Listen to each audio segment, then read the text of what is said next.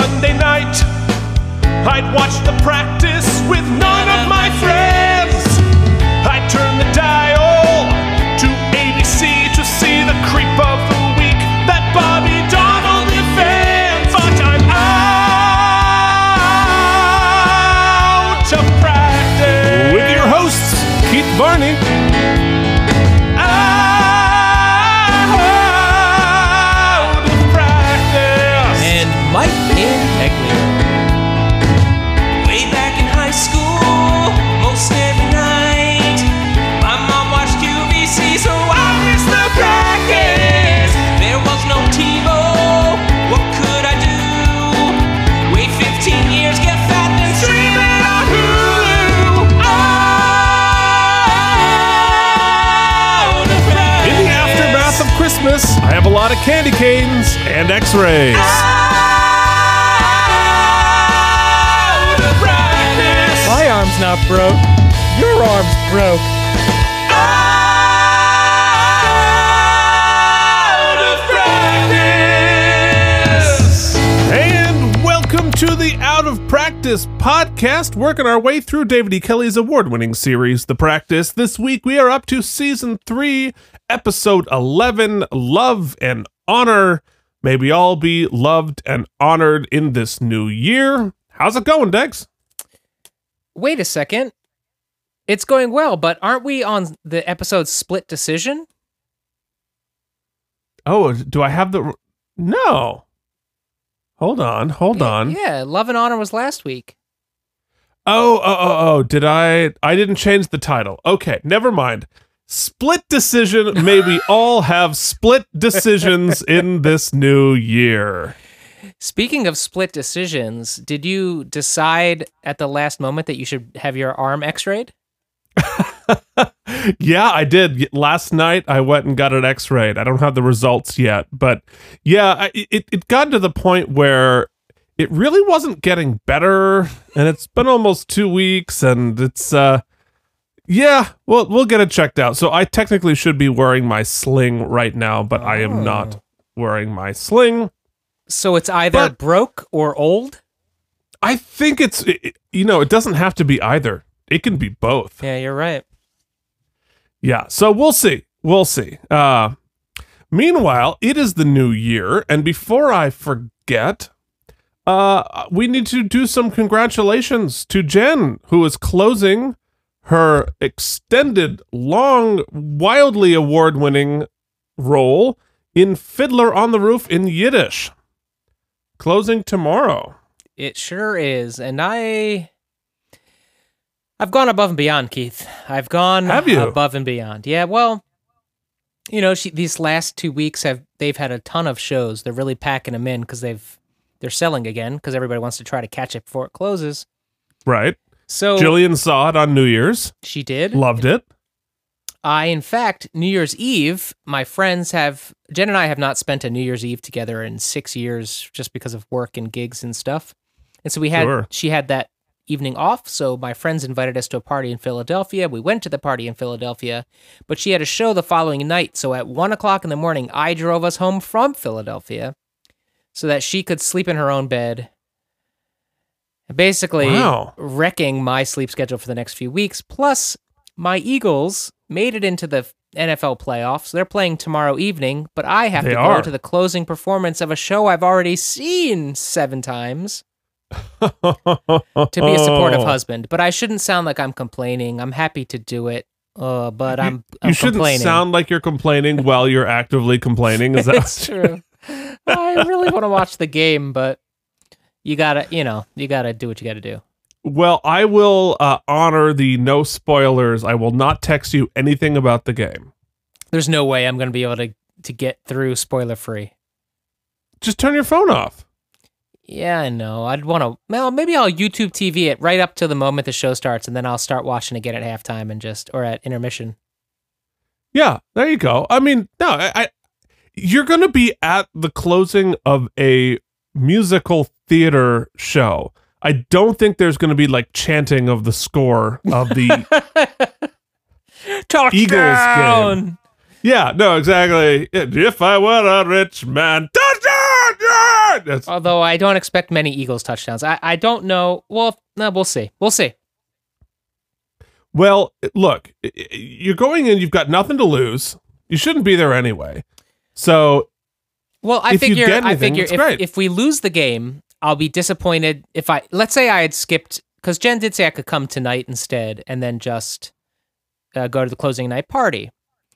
But I figure worst case scenario, the Eagles lose and I didn't go to closing night and I look like an asshole for no reason.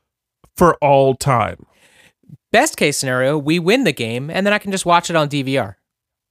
yeah, fair enough. No, I, I think you just re- if you really commit to turning off your phone, no spoilers, don't look in the window of the bar when you're leaving. You know, I think you're going to be fine. Yeah, but I got to go to the closing night party afterwards. You think they're going to have the game on at the closing night party for Fiddler and Yiddish? No, it'll be over by then. Yeah, but I, I, I imagine you're probably going to go to a place that doesn't have televisions because it's going to be a classy party. It's not the, well. I don't know. Uh, All I know is that there's not much information on the party, and it's at it's at the West Bank, so it's kind of a weird spot for a closing night party, don't you think? No, that makes sense. The West Bank's nice, and I, I there's no TVs in there. You're fine. Oh well, in that case, all is well. Let's move on. You're from totally this. fine. Get some of the truffle mac and cheese. It'll be amazing. Can't wait. I'm so hungry right Oh. now. but I have a seven-hour All podcast right. to do.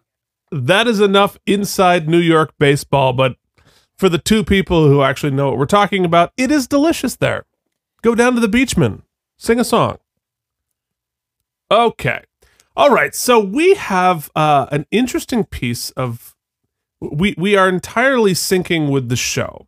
So this episode, Split Decision, apparently, aired on January 3rd, 1999. It is January 4th, 2020, as we Oof. record this. We are so close.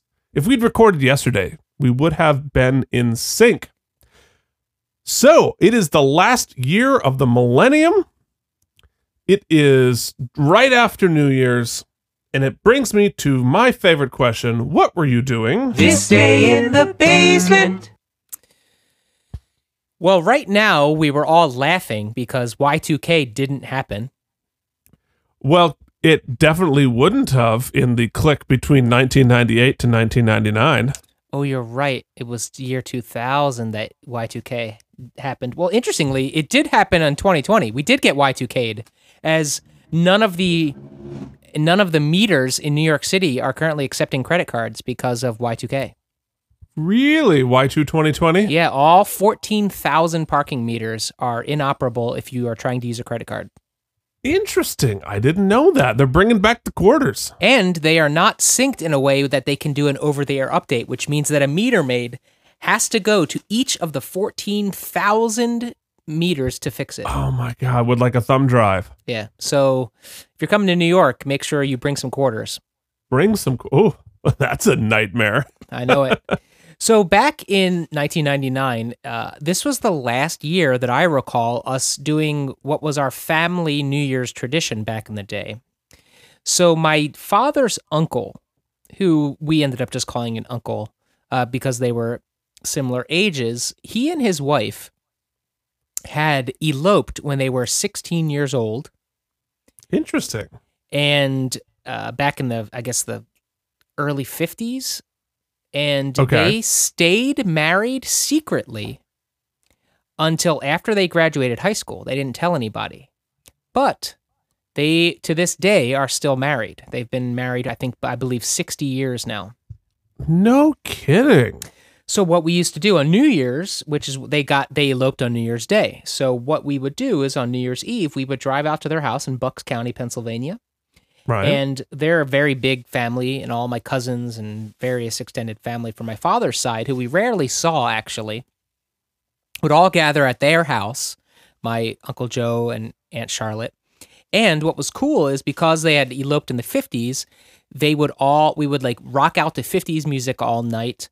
And my Aunt Charlotte, my cousin Charlotte, who we call Aunt Charlotte, it's Italian. We're all aunts and uncles, but Fair no, enough. none of them are, yeah would s- get behind the drums and she was like this killer rock and roll drummer A couple of my cousins would grab guitars and various instruments and just like jam out all night. It was really my first exposure as a little kid growing up to live rock and roll music. And it sort of inundated me in the 50s and doo wop, which is still my favorite music to this day. And we did this all through growing up elementary school, middle school, and high school. And uh, if I re- recall correctly, this was the last year we all went as a family because in the next few years, you know, college, my dad passes away and some, some things happen. So this was sort of the Right. last the last time. And so it was awesome. I to I I gotta go back. I'm, I know they still do it. I haven't been, in, you know, in the past twenty years or so. But uh, I'm just thinking, 1999 would have been a year. We would have been there, rocking out, playing music. They would have been begging me to play guitar. I would have been embarrassingly saying no, uh, bringing it in with Dick Clark. So that's what I was doing. Bucks County, Pennsylvania, 1999. How are you clicking over to the penultimate pre Y2K year? Wow. I mean, uh, first off, what a great tradition. Yeah, it was cool. That's that's so cool. I feel really Yeah. kind of guilty right now, even talking about it, because I, I just haven't been there in so many years. Well, you're gonna have to get yourself. Well, look, life gets busy, and you know you, uh, what happens after you leave for college is, especially after you graduate college, you start building your own life. Mm-hmm. you know you have your own you you know whether you're in in a relationship or with roommates or whatever or you get married start having your own family like it's harder and harder to keep those traditions going so it makes sense that it would be ending so uh, i'll tell you what i was doing at that point i was probably doing what i did when i busted my elbow out on the pond playing hockey and uh, so we had um, as we did this year, a long tradition over the the holidays and oh, really through the whole year. But because I was in college, I didn't have the chance to do it that much. But we played a ton of ice hockey out on our pond, and at that point, we were taking it very seriously. Go so, yeah, hard to imagine. Uh, but we were uh, keeping snow off the ice was always a big problem. So we had uh, we had a snow blower and we had all sorts of shovels. Spent most of our time just getting rid of snow. Uh, did put a uh, 68 Ford Bronco through the ice once, trying to plow the ice. Not a great decision. We can tell that story another time. Oof. How, how Uh, deep yeah, is the pond? 15 feet. So that so bye bye Ford Bronco. Oh no, no. Uh, and actually, uh, it took all winter to get it out. We had to rip it out of the ice with a bulldozer, um, and it tore off all of the sheet metal, the roof, the windows, the doors, everything. So Yoink. there's basically just an engine and a frame with four wheels. But because it's such an old car, there's really not a lot. I mean, there's like three different parts that move, so it still works. And so my father has been moving wood. We wood heat our house. We've been moving trees around, wood around on it ever since. I mean, he's had it since like the 70s. That's pretty awesome. It's just a box with four wheels. Anyway, i it is it is worthy of an entire segment on perhaps another podcast. But uh, uh, anyway, so th- what we would probably be doing on New Year's is playing hockey all night because we set up floodlights oh sweet. so we could be we could play at night so we had a couple of nets we sunk some uh uh some fence into the ice so we had a backboard so we could shoot with regulation nets it was really You really guys- you- serious You, went all out.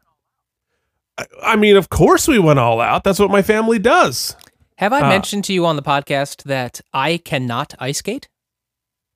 well we're gonna fix that No, no, we're not.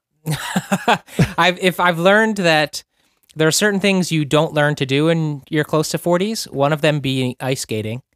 Uh, that is definitely not true It's absolutely true. You can ice skate rather well, and you broke your arm.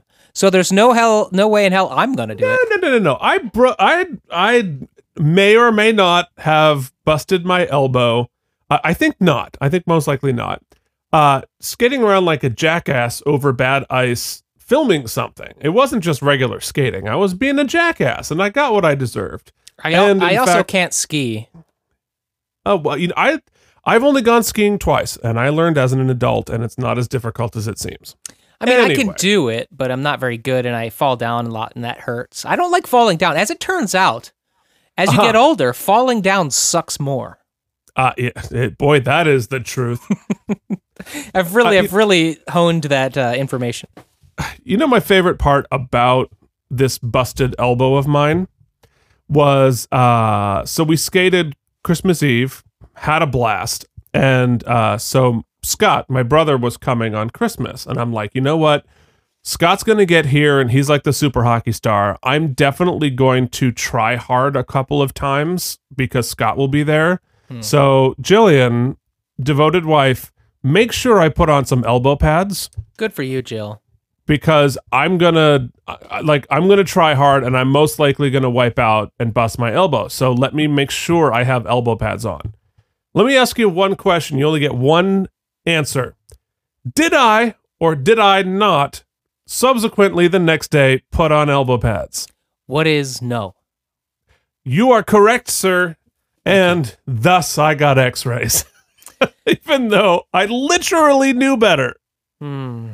You know, before we continue to find out what was happening around the universe, did we Yes. forget? Uh, did we already break our New Year's resolution to be a better podcast and forget the the s- Oh my filings and God. subpoenas?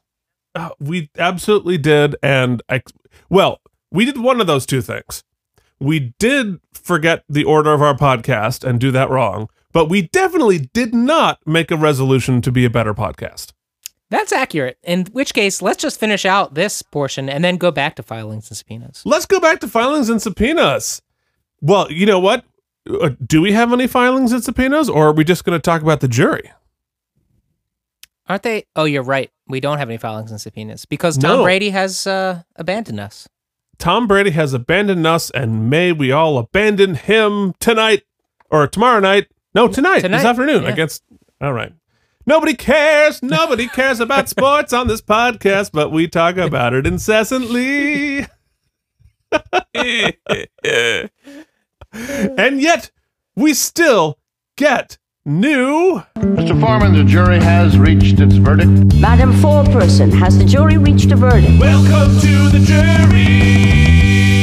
What say you? We have new jury members. As I mentioned last week, we're going to be working through these one by one in the order they came in. So, next up, our new jury member is our good friend Rich Temple, who wrote this uh, along with, so you can be nice to him. He gave us all the stars, so don't worry. Okay. He says, best coverage ever. The Practice was one of my favorite shows growing up and is still a go to show on Hulu for me today. The Out of Practice podcast covers it the best I've ever heard it covered before, possibly the only time you've heard it covered before. Yeah, it's not very difficult. Not a, not a lot of competition. I feel like there's not a lot of practice podcasts out there anyway, but just in case, we're the best, according to Rich Temple. He says they go inside each episode week by week and point out the things I need to look for and listen to. The hosts are super entertaining every step of the way. I enjoy the format that Keith has seen the show before, but Mike has not. It is a perfect way to relive one of my favorite shows. Thank you very much, Rich, and welcome to the jury. Rich also was in New York last week and offered to buy us a beer. Well, that well, Did he really? no, he was in New York though. I just invented the part that he was going to buy us a beer. You were just like trolling for beer? yeah. what is Why else? Why else have a podcast? I mean, I don't for free beer. What if you're going to invent something and it's like, yeah, he came to New York, was going to give us a new car. It was going to be amazing. Now, when I was saying hey to Rich, he he was nice enough to reach out and let us know that he reviewed, so that we checked it out. So thanks, Rich. But Yes, also, thank you. he mentioned his podcast, and I feel like now would be an appropriate time to plug it. But I don't have the email pulled up ahead of me. Oh God, no! We should absolutely plug his podcast. Well, you know, hold on. While you're looking it up, Oh, I can't going to because I have make- too much stuff happening. oh for Christ's sake! All right, well, you sing the song while I look it up. Okay, what's. We should have known this, we should have planned that, and I'm gonna sing this and it will sound like crap. Sorry, Rich of the Better Podcast. fast, wrong key. Uh, It's coming in in fits and spurts on my headphones. That was the worst ever. That was the worst. Oh, all right. Hold on.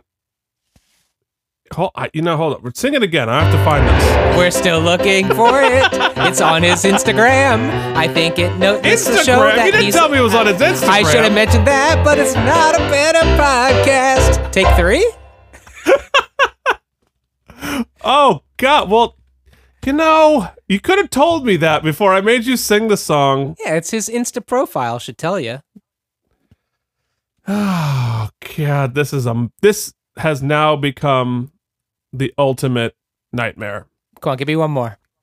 Oh, g- I'm singing again. Keith is my friend. Sam, I am gonna sing it again. Loose rhymes on a better podcast. oh wait, what's his what's his Instagram name? I don't know. By the our boy Rich has a podcast. I'm sure it's excellent. We'd plug it if we if we knew. Hold on, no, we're gonna get this. We're gonna get it. Cause uh, Uh, anyway, Rich listens. we- we Listen, Rich listens to us whilst watching the practice now streaming on Hulu. Check out Hulu. Get your 30-day free trial at Hulu.com. That's Hulu.com. and on uh, Amazon, Right. I but- can't find it. You know what, Rich? We're gonna plug the shit out of your podcast next week Okay. when we are more professional. yes, absolutely that. Oh boy, that went to hell. Sure did. But that's okay. You know what? We tried, and by tried I meant not too hard, but enough. yeah, really. I mean, I feel like we could have tried just a little harder, but not this time. All right, so we are gonna go dive in to this day in the world. We are talking about January third, nineteen ninety nine. It's a Sunday night, and I'm gonna pull up our number one song which continued to be I'm Your Angel with Celine Dion and R. Kelly. Why? Why are people listening to this song? 1999. Stop Well, I think Celine Dion was coming off the Titanic song and was like as hot as they get. it. And what was R. Kelly coming off, Keith? No comment. Mm-hmm. Well done, sir. You've learned. He was planning for his trial Mm-hmm. very, very early. The top movie was Patch Adams. I love Robin- that movie. Have you seen? I've never seen it. Oh, Patch Adams is great. A cry fest for sure. Robin Williams, God bless. Interesting. This, by the way, is not R. Kelly singing. It is Barnave Valset in France. Yes. He sounds good and a lot, a lot less rapey. He does sound a lot less rapey. Let's hope that he acted that way as well. I certainly hope so. Meanwhile, the cover of the Burlington Free Press talked about surplus taxes on agenda, talking about coming out of the 98 election. Thanks, Celine. Coming out of the uh, 98 election, they had a huge surplus. Bill Clinton, gropey though he may have been, did foster a terrific economy. Remember back when we had a surplus, not deficits? I do. Tell me, what was our relationship with Iran back in 1999? Oh, it was great. Hmm. It, it was it was not good, but we weren't actively trying to start World War III. So this might be the last episode. We'll see. Who, yeah, who knows? Well, at least, uh, much like our country, we will bomb. Uh, Mm, that was that Oh. wasn't great. That wasn't a great joke. this hasn't been a great episode yet. No, it's it, it's been actively terrible to be honest. But at least, hey, there's a new bumper.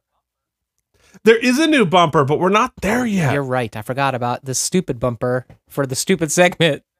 called Sports Ball. The New York football giants watched the playoffs from the outside looking in after finishing the 98 season 8 and 8. The Philadelphia Eagles watched the playoffs from somewhere in the distant horizon after finishing the season at 3 and 13. They fired Ray Rhodes and hired Andy Reid to be their new head coach. They also prepared to draft future franchise quarterback Donovan McNabb. Throw it in the groundy McNabb. Throw it in the took you to the Super Bowl McNabb, He did. which to be fair, you did lose. We also won the NFC East like 12 years in a row. Yeah, I, I was not a big fan of that particular situation. Yes. But there was one game where Strahan sacked him seven times, which I enjoyed a great deal. Ah, That's a lot of sports ball. Okay, so this episode, hey, you know what? We're going to talk about the show called The Practice. Have you guys heard of it? nice. I like that show. Wow, it's such a good show. Somebody should do a podcast about that as opposed to all sorts of other nonsense. Oh wait, before you get to this week though, I want to I want to button up last week because I had a crazy dream actually that was loosely affiliated with our podcast. Really? Yeah, so you know the the, the arc we just tied up was with uh, our good buddy Tony Danza. Wait, was it a thirsty dream? It was not not even kind of close. Thank so God. in the dream, you and I were starting like a death metal band, Uh, Naturally. right? Which is very on brand for us. And we came up with the, the, a name for the band. Get ready for this because it's amazing. I can't wait. I kid you not, this was a dream I had. And I'm going to say it, and I hope that someone out there steals this idea. So, we started a, a death metal band, Keith, and we decided in the dream to name the band Tony Danzig. Tony Danzig. Do you get do you get the reference? I don't. In the early 2000s, maybe 1999-ish, I'll have to google it. There was this death metal band named Danzig. Oh, that makes sense. So you and I were we did Tony Danzig. I, I don't know why my brain decided to like bring Tony Danzig into it and have you and I starting a, a metal band, but somehow it all makes sense. Wow. Wow. Well, so glad we heard your late night dream about Tony Danza, maybe perhaps regretting the date you turned down when he asked you out. I think the first single we would release as Tony Danzig would be a a death metal cover of Gethsemane. yes, we definitely should. Yeah, P.S. So you turned down a beer from Tony Danza, but you're then trying to hit up our listeners for said beer. Mm, that's true. You It's you've- really you stumbled upon something here. I think I yeah, this is really uh this is very confusing. Meanwhile, your cats are going crazy behind you. I It's love it. true. I love it. Okay. So this episode entitled Split Decisions was written by series creator David E. Kelly and directed by veteran director Michael Schultz, who last directed Passing Go. Hmm. Now, it is finally time to get to everyone's favorite segment that might have a bumper. Look out! What is that supposed to mean? What's your problem? Is this what happens to women when you insert your penis? What? What does Mike think's gonna happen? You know, what if he would have drank the curdled milk? Then what would have happened? What would have happened? That is some fantastic work on your new jingle, Dags. It's amazing how much laziness can motivate you. From not wanting to play it every week and f- go fetch my guitar, I figured I'll just do it. Well, and just like it sounds so good. And you know what it really makes me want to do? What's that? Hear how much better it was than the previous version. No, don't make So me do I- it. So I think, you know, for everyone's edification, we're going to need to hear. God damn it! I knew What you were it gonna used do this. to I knew sound it. like. I knew it. You should have known better. You knew I was going to make this impossibly difficult for you because I'm just that kind of guy. Hey, you're you're a son of a bitch, is what you are. oh, is that a tune? What does Mike think's gonna happen?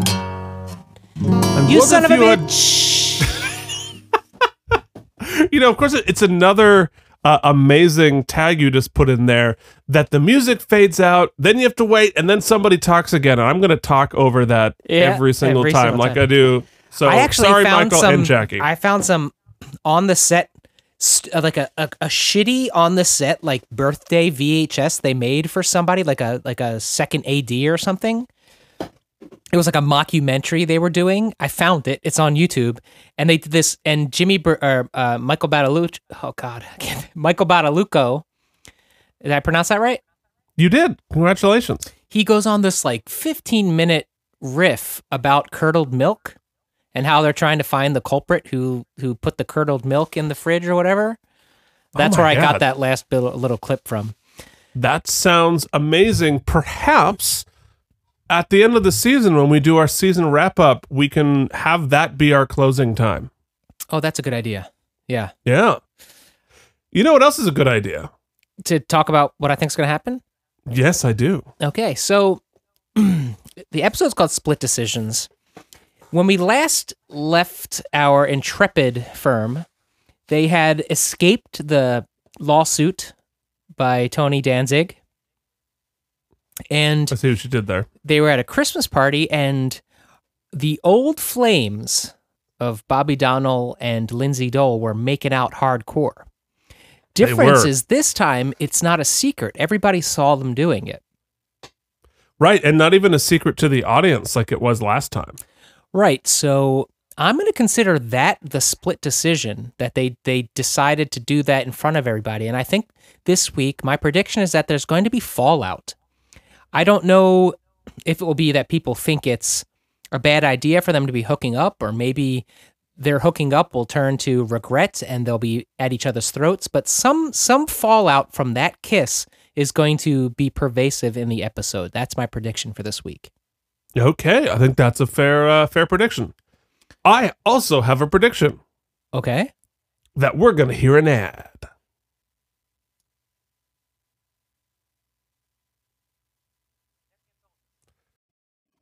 It never gets old listening to you uh, pitch Anchor FM.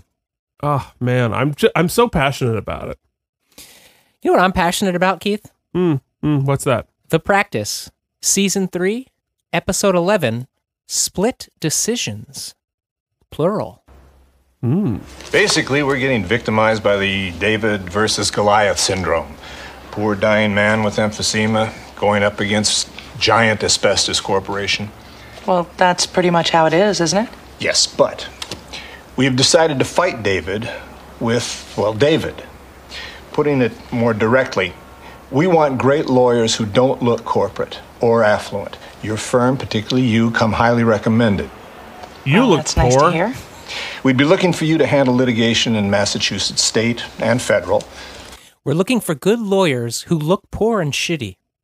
Yeah, There are yeah, three just, you know. different class actions currently pending, all in discovery. We'd probably want you to take over, assuming we can work out the transition. It would probably mean you're having to hire on, but we're not opposed to the idea of supervising other firms, Well, I'd have to discuss this with my partners before I could even consider it. of course. Why don't you do that and get back to me? Great. So Thank you for seeing me. Thank you.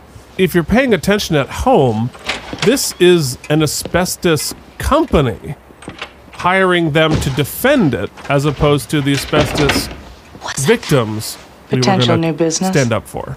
So it's the Why do you look so opposite of white? the tobacco case. Is it a lot of new business? You could say that. Suppose you say it. Maybe two million a year or so? Eleanor looks thirsty for that I had money. a feeling about 1999. We're going into the millennium rich. What is. Yeah. That's not what happened to me. Maybe the next millennium will be rich. Maybe. Probably So- not. Probably not. So, does this mean that we're just done with the asbestos victims case? That's really odd. They set Yeah, that up she at did- the end of last season. They sure did. And, well, I guess we'll find out if anybody brings up that conflict of interest in this episode. Yeah, well, I mean, I guess it means it's been resolved, because otherwise there would be a conflict of interest. just like you said. You know, now that Jimmy gave such a great close last week, saying that sometimes you got to do whatever you got to do as a defense lawyer. All the all, all the uh, all the wheels are coming off. Now they're just going to go cutthroat. If what you got to do was earn some money. Seaboard Limited? Yes. We couldn't possibly have the manpower to. No, they already know that. They said we could either hire on or supervise other firms to do the work. Why us? They've got this new underdog litigation strategy, and they think I'm the poster lawyer for it. They were Yeah, asking they about look Jimmy poor, too. so- I think his beating Silva caught their eye because Silva has beaten them. That kind of client changes the firm. I'm not sure I'm This ready kind to. of a client builds a firm. If we are serious about expanding in the future, Let's call a partners meeting and discuss it. great. All right. Jerry Green. Second stall on the left. Oh, Eugene's at the at the county jail. lockup where he likes to harass people generally.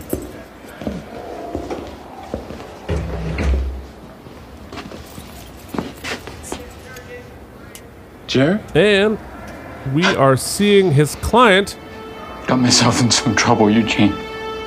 Who's dressed as a woman? Who is dressed as a woman? Is a man dressed as a woman? We don't know any more information than this. Want it or not? Yeah. Though I will say Eugene does seem surprised, so apparently he's not generally dressed as a woman. What am I gonna do? Jerry. uh, What if my kids find out? First, let, us get you through the arraignment. Can I go to jail on this? Well, yes. Oh. Is this your first offense? Do we know what he was Yes. arrested for? Okay. Uh, Not yet. The arraignment is in about 20 minutes. And we'll go from there. 32712. All right, hold on. Commonwealth versus. Guy dressed as a woman. Well, yeah. I mean, you pretty much nailed it. no, that's it. Well, I- I, I will have you know, I waited till the scene was done. We are in the transition Mm-hmm. when we're doing the who's that. So at this point, this possibly drag performer, crossdresser, or trans person, unclear, is played by Tim DeKay who you would know from American Crime. He was a lead on White Collar. He was in Carnivale, Sports Night, Party of Five, and you might know him from Seinfeld.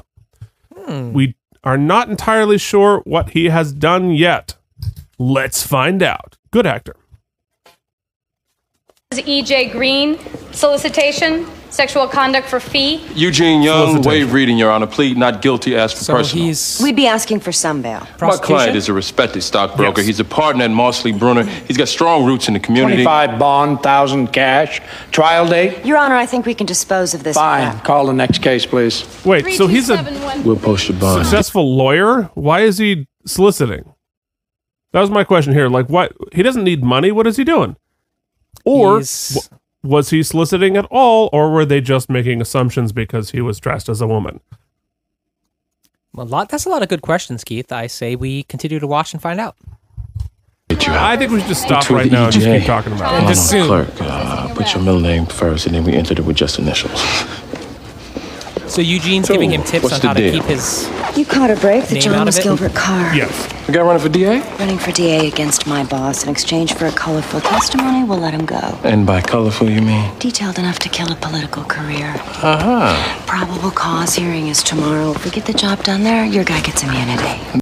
Okay, so let me see if. So somebody is running against. Hmm. Let's find out if Mike was paying attention. Somebody is running against Helen's boss for DA. That's right. Who this guy works for? The the crossdresser slash trans person works for. Uh, no, Oh. but he was the person that he was caught with. Okay. he was he was the John hypothetically in this situation. So in exchange for salacious testimony that would help hurt the political career of the John, she's willing to give him immunity. That's right. And we begin the icky process of realizing how homophobic this entire situation is because the salacious, the salacious part is not the prostitution, it's the fact that he was dressed as a woman. Ah, Wayback Machine to 1999 and or Yesterday. Yesterday. Homophobia in the U.S. of A. Yeah.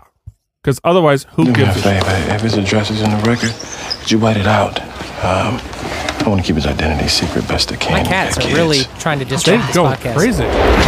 Reportedly, Gilbert Carr has denied all charges at this point, though there's no indication yet that sex with a prostitute will affect his popularity. You see how their eyes light up? Who? The, the reporters. Their eyes light up when they talk about this case. You can see their eyes twinkle when they give you the weather. Yeah. Are you a lesbian? Whoa, Jesus. Oh, Jesus Lord. It's really none of my business, but I always become kind of close with coworkers eventually, and you know, I figure why wait till we're close when I can ask now? The answer to which could bring us closer. Kind of like speed dial friendship. Are you one? No, are you? No. But I wouldn't be ashamed if I were. Uh, Rebecca D. Cricket. get back to me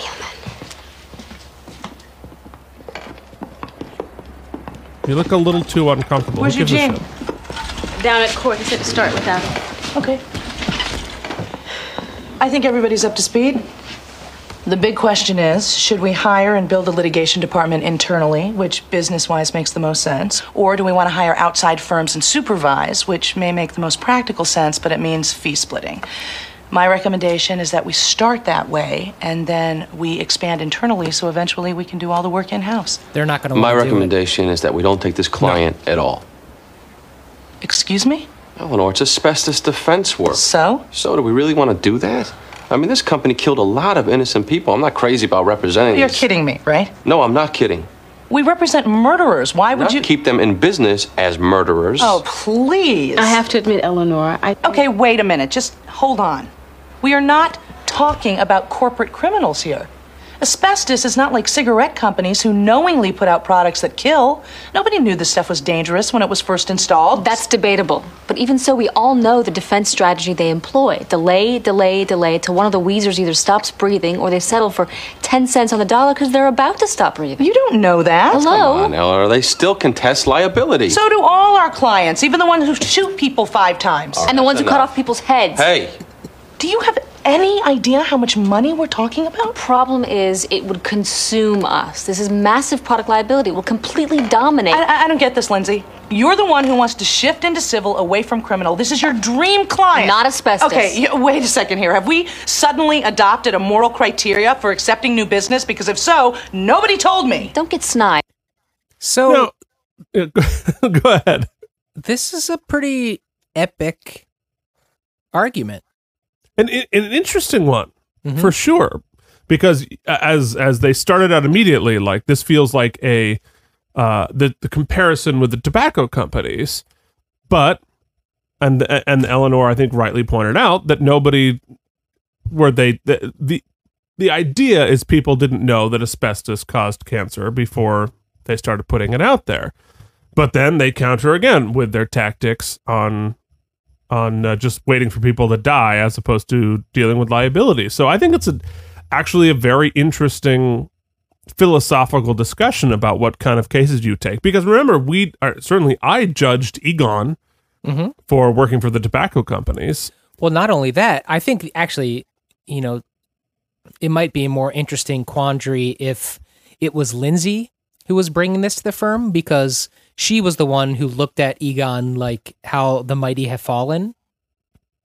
Well, she she gave that speech where she lit him up Mm-hmm. for taking the tobacco case. At the same time, it's been an arc with her that she wants to do more corporate work. Right.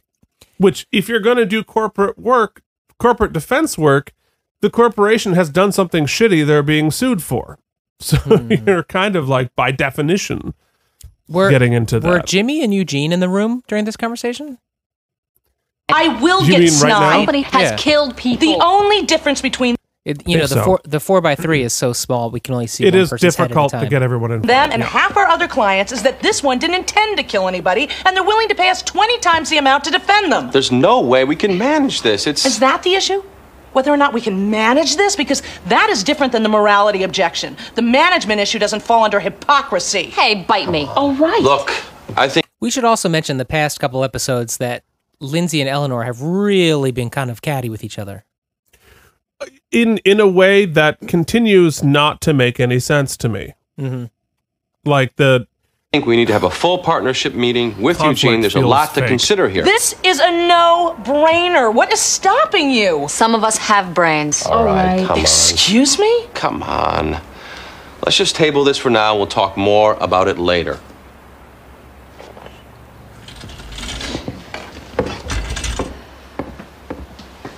Bitch.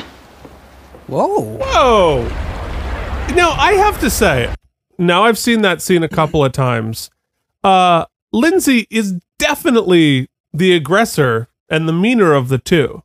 Yeah, What that is- could- where does that- she get off? That could have been a very level-headed conversation. I mean, Bobby And there's- handled it well. There's nothing to justify these two characters going at it like this.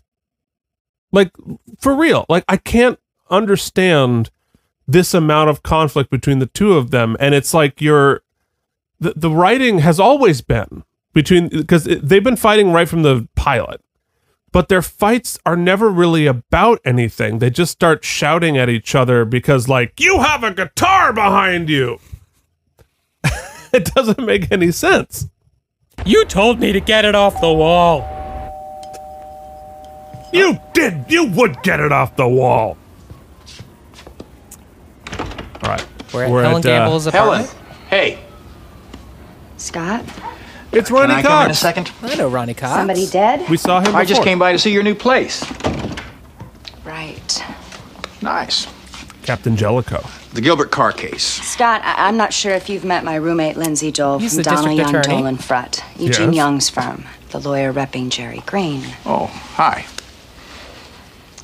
Well, if that isn't a hint to beat it, I'll be in my room. roommates with the enemy I'm a little embarrassed to be making this call, though primaries are a ways off, but. Uh, but what? It's important that people remember Gilbert Carr's little incident. Oh, okay. You're here to uh, ask me to do something disgusting for political gain. All right, let's hear it. You can't just establish probable cause and sit. You've got to get out some of the graphic details, You want me to Kenneth Starr Jerry Green. in which case we drop on him. There's not a Kenneth Starr reference. It's in his own interest. Yes, how lucky that he has you. Very topical. Like I said, I don't enjoy coming here to tell you. But here you are. Um, could you excuse me? I need to shower.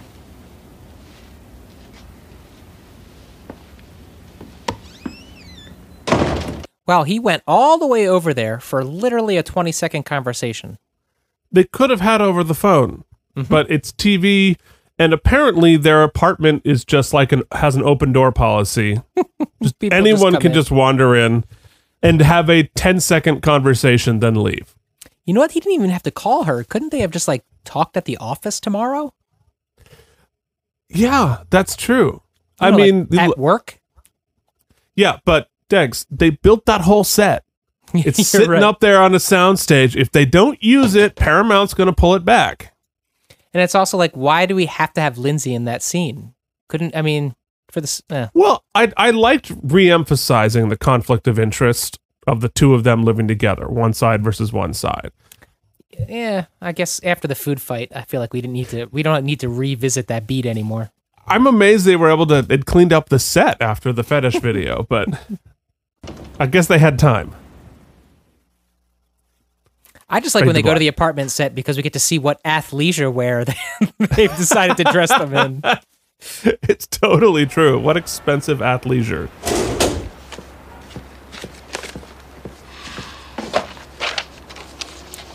Oh, Keith, should we Oh. visit uh, an important Oh. segment?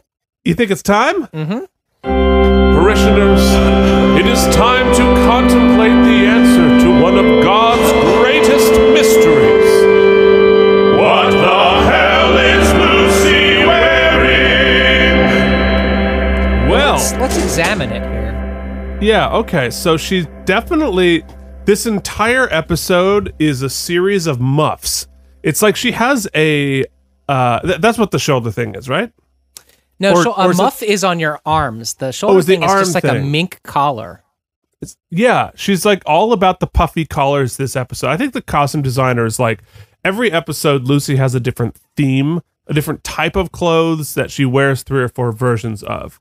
So she's wearing some sort of a giant, hideous faux collar over it looks like some sort of one of those old Victorian dresses that she wears all the time. So I'm going to go one step deeper into the ridiculous analyzing of her fashion. oh, do tell. So often in the practice, we notice that Lucy is wearing also with her incredible outfit a choker. Yeah, she's big, she's big the on choker. the chokers. The character Gia in Full House, also played by Marla Sokoloff, is always wearing a choker also, which leads me to believe that maybe she brought the choker to the audition as personal style and the costume designer's like, "Yeah, let's go with the choker." I think that's definitely possible. Also, it was the 90s. yes, so that would and explain. You had, if you were under 25, a choker was mandatory. Yes, though that also explains the slap bracelet. that was like 80s, wasn't it? Yeah. Which was basically just tape measure that you slapped around your wrist. It's a, if you took the You're plastic off, me. it literally Mine's is it? tape measure. Why did you ask me if I was a lesbian? Know, you can say it. A lesbian. Rebecca, this is not a good look on you. Truth? No, Lucy, lie. You can tell the truth when we're close. I was just curious. You got no guy in your life with a rump like yours? Plus the crop cut butchie do hair. I mean, it looks good. Wow. I have butchie do hair. Uh, this is not just a question, aging Rebecca. well. Kind Consider of like my best us. friends are lesbians. Today it's almost the thing to be. Well, Ooh. well, that hasn't changed. Ouch. Lesbianism is very in right now, Keith. Uh, how about embracing of people who are naturally a lesbian is in right now? Oh, it's I, not a fad. Damn it. You're right. You're right. So, is it okay to say butchy do haircut? I think I've am never heard go that before. I'm not one. Thank you very much. You don't have to deny it on principle. It's Donald like- Young and Fried. And Dole. Yes, Dole. That name's been moving up around here. Excuse me? Lucy's Never mind. Forget trying never to mind. be What's on that the supposed to right mean? side, but Fight doing back. it in like the worst possible way. It also, I, I we just talked over it a little bit, but I think she's also antagonizing this little cat fight. Right, of course, just because Donald she's, Young and Fried. And Dole. Yes, Dole. That name's been moving up around here. Excuse me? Never mind. No, forget never mind. What's that supposed to mean? They're gonna fight again. Lucy. What's your Lucy. problem, Eleanor? My problem? yes, your problem. Besides me, do you have a legitimate problem? Brian, cut it out. God, you guys are both acting like kids. You're right. Cut it you. out. What's wrong? be adults. This is not becoming of your characters. In open court? Yes, It'll be public record. it's public record now. Jerry, if we don't agree, you could go to trial yourself and you could get convicted. Now, what they're offering, you could have a clean slate by the end of the day. And they'll conceal my name. First and middle initials, best we can do. Um, you could testify in incognito. You mean incognito, like I was arrested? Incognito. Yeah, wearing a Let's dress. not kid we ourselves. got it. The likelihood is it's going to get out. That is, But, but maybe absurd. there's a chance. You know, I didn't recognize you in the cell, and I've known you for 20 years. Testify in drag. we're old I'm not friends. saying Everyone that it's is the old right friends. Way to go. But I don't know. You haven't even asked me. I don't about- need to know. I need you to know. Okay. I'm very interested to see how they play the gender politics here, because Yeah, well, it's yeah. he go used ahead. the he used the term in drag. You know what I mean? Which is very Right. specific. Which is very specific. It takes his sexuality pretty much out of it. right. Well, not, not necessarily. As we know, there are, it is there are much many more nuances than I think probably the broad strokes that they're going to play here. But it's very interesting to see how. I mean, David E. Kelly wrote the show. He wrote the episode, so there's clearly somewhere or some point he's trying to make, and I'm interested to see h- how that's well, going to I, I I I think you made a you make a really good point there because between 1999 and today, obviously these things have been true since the beginning of time, but our our uh, societal awareness of the difference between a drag performer and a trans person and someone who who just likes wearing opposite clothes without I mean it's not even opposite anymore. It's like people who like to wear traditionally female clothes and that those are all entirely separate and, and and gay is entirely separate from that and it's like that there's a thousand different types of these things but in the 90s it was all like sort of the same like weird thing and this entire storyline is based on a shame system that at least in our world hopefully doesn't exist that much anymore where the ideally the issue here is if there was some sort of a sexual act, he'd have to talk about that with his wife. But how he dresses, who gives a shit? And hopefully his wife wouldn't give a shit either. But yeah, the, the like this- prostitution angle is probably yeah, that's an issue that that I think you should talk about with your wife. That sounds like a problem. But what he was wearing when he did it, who cares? I like wearing the clothes. Going out, wearing the clothes. But I am not gay. And I've never I I just I just would go out wearing the clothes. I I've never performed a sexual act on a man. I've never solicited anybody. It- I am not a male prostitute. Then why did you go in a room with Gilbert Carr? He came up to me. Said he wanted to look at me wh- while he um Said he wanted me to talk to him, but I wouldn't have to touch him or anything. so he got Louis C.K.'d. He got reverse Louis C.K.'d. He got well, yes. It, the, the the DA wanted to Louis C.K. him, yes. Which I don't know why I said. Now it becomes a sexual act, and depending on what the rules are in his marriage, he's running running into some problems there. But you know, the specifics of it aren't important. It's interesting too because it's it's still f- beneficial to him fiscally, which seems to be unnecessary d- due to his line of work. Well, right. That's that's where it gets. I mean, it- it- that's where it gets dicey legally. See, like like morally, depending on what I mean, if your wife would have a problem with you doing that, you're into a moral issue because it is certainly going into some sort of a sexual act here. And legally, once there's money on the table, it gets into that issue. It- it's it's murkier than it would seem at the uh, on the offset. Outset. Yeah, it is interesting. It's so funny too here that you know, i- at least they've they've set up a pretty clear uh, picture of what the situation is. So he seems to be, at least the way he tells it, a heterosexual male who just enjoys cross dressing. Right. So I guess we would. I guess the label is he's a cross dresser, a heterose- a cis heterosexual cross dresser. But I, guess, I, don't, I don't know if cro- I guess cross uh, is cross dressing Yeah, still I don't a know. term. I don't Unclear. know. Yeah, so I, I I don't I mean no offense by that. I'm just trying to parse it out. Yeah, no, I don't. I don't know either. But it does seem here that it's not so much it's the sexuality confusion that he's concerned about getting out. He doesn't want people to think he's homosexual.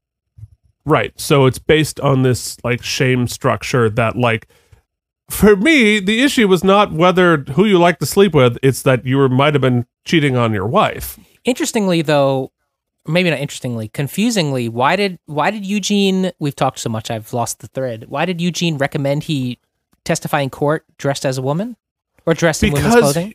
because he's trying to hide his identity from the outside world.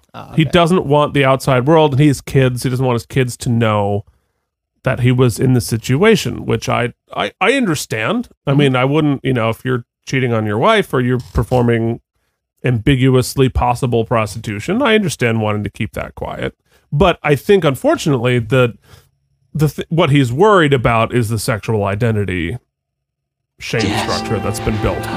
I, I, I like I like to be looked at in the clothes. I, I, I don't. I'm not a male hooker.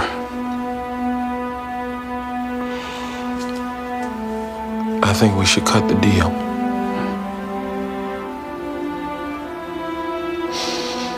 First, I, uh, I gotta talk to my wife. He does look great in drag. When you defend a Sure. cigarette company, you help them to go on making them. On principle, I would never do that. I totally get it.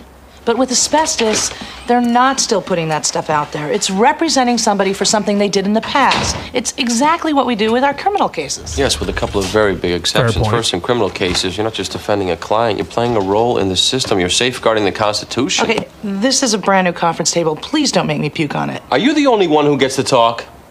There is a principle at work in criminal law. I know you know that. There's no such purpose going on in asbestos defense work. And the defense itself victimizes people. It's, it's stall tactics against people who have suffered real injuries. That's true in any defense work. Every product liability defense is drag and stall. We are right back to hypocrisy. Are we ready to declare right now that we will never represent defendants in product liability cases? You really want to be an asbestos lawyer? This is one client, a very big paying client, that maybe will help subsidize us in defending some of our more worthy causes. Now you sound like a congressman. Oh, Lindsay. We've Oh, hashed this out long enough.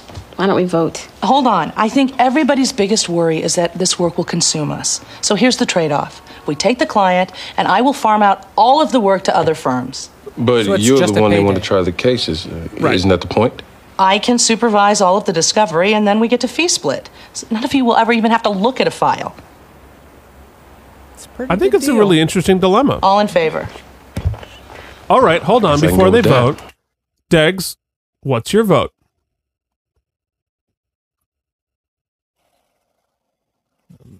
Fee split. It's a lot of money. Our reputation's already in the shitter.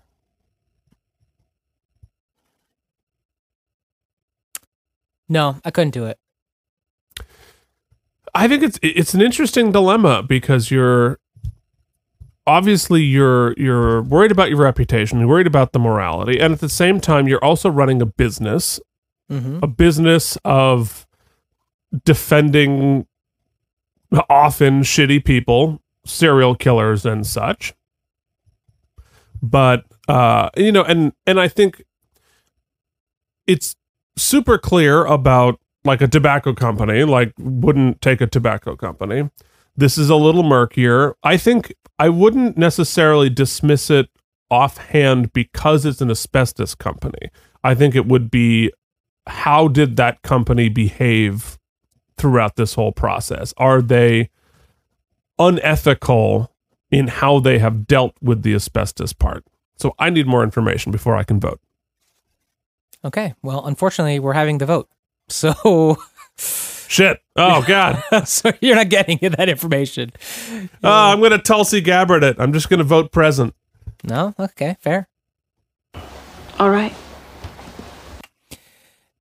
So that means Bobby and Lindsay are going to vote against, which makes it a tie because Bobby gets two votes and then his vote counts. He gets to sp- also break the tie. So he's going to have to side with his new hookup. Dude, you have diagnosed this episode. That's my, that was my prediction. Ooh. Against? You should do this on a podcast. That's or three to something. three. I decide tiebreakers. We reject the client. Wow. Oh, shit. One of the things about being a partner is you get to bring in clients. Subject to a partnership vote. Yeah, don't be a sore loser. Eugene, Gilbert Carr's lawyer is here. He wants to talk. I showed him into your office. Hmm. Uh, Awkward. I was hoping, in addition to introducing myself, we might agree to coordinate our respective defenses. Uh, let me stop you. Uh, we've been approached by the DA. There seems to be an occasion where they like the Jane to flip the John, so. That would be politics. This I know, but since the politics run in my client's favor, it- I won't presume to tell you what to do, but what happened in that room, the police can't prove. they were followed up. 600 bucks on the table, and your client had his pants down. None of which constitutes a crime. They can't get a conviction without the cooperation of one of the defendants. Uh, this may be true, but why risk it? Uh, we're being offered immunity. Immunity from criminal prosecution. The court of public opinion might be less forgiving. Meaning? Gilbert Carr is running for district attorney. A prosecution against him comes with a big microscope. Anybody who falls under Is it. that a threat? All I'm saying is there's no need to turn this into a spectacle. I believe in time I can make the whole matter dissipate. But if your client takes the stand this afternoon at the probable cause hearing, I'm sure you can appreciate that I'd have no choice but to use my best efforts to discredit him. What are you going to do? Keith, we've got office politics and we've got real politics. Politics, politics. And an, an interesting little tete a tete here because we have both sides have the other side over a barrel a little bit. So what you're saying is that everything's a quid pro quo? It no quid pro quo. I did it wrong. Let me go assassinate somebody so nobody notices I said Parkashmo. It's all quid, no pro. Get him to admit on the stand that instead of your basic transvestite, he's actually a respected stockbroker? That won't discredit him. If anything, it makes him more believable. I don't want to be just a basic transvestite. I could ask him his real name. Let me do you a favor and tell you something about Jerry Green. He's a decent guy, and as of right now, he has no real interest in hurting your client. But cross him, sexual proclivities aside, he's one of the most principled people I know, and extortion isn't something he'd warm up to. Do you know the stakes here, counsel? Do me a favor, Mr. Cameron. When the DA passes the witness, don't get up. Ooh. He's got Eugene.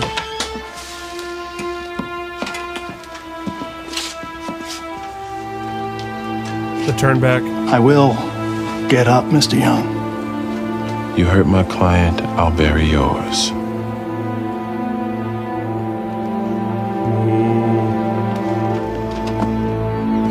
And at the conclusion of that scene, because we had feedback, it's time for I know that lawyer from somewhere.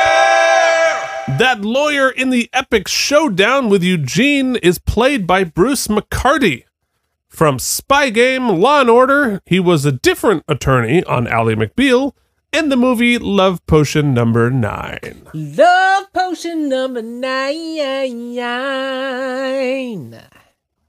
Thank you. We have an angry Eleanor. I'll talk to her. Right now, I'm late for a settlement conference.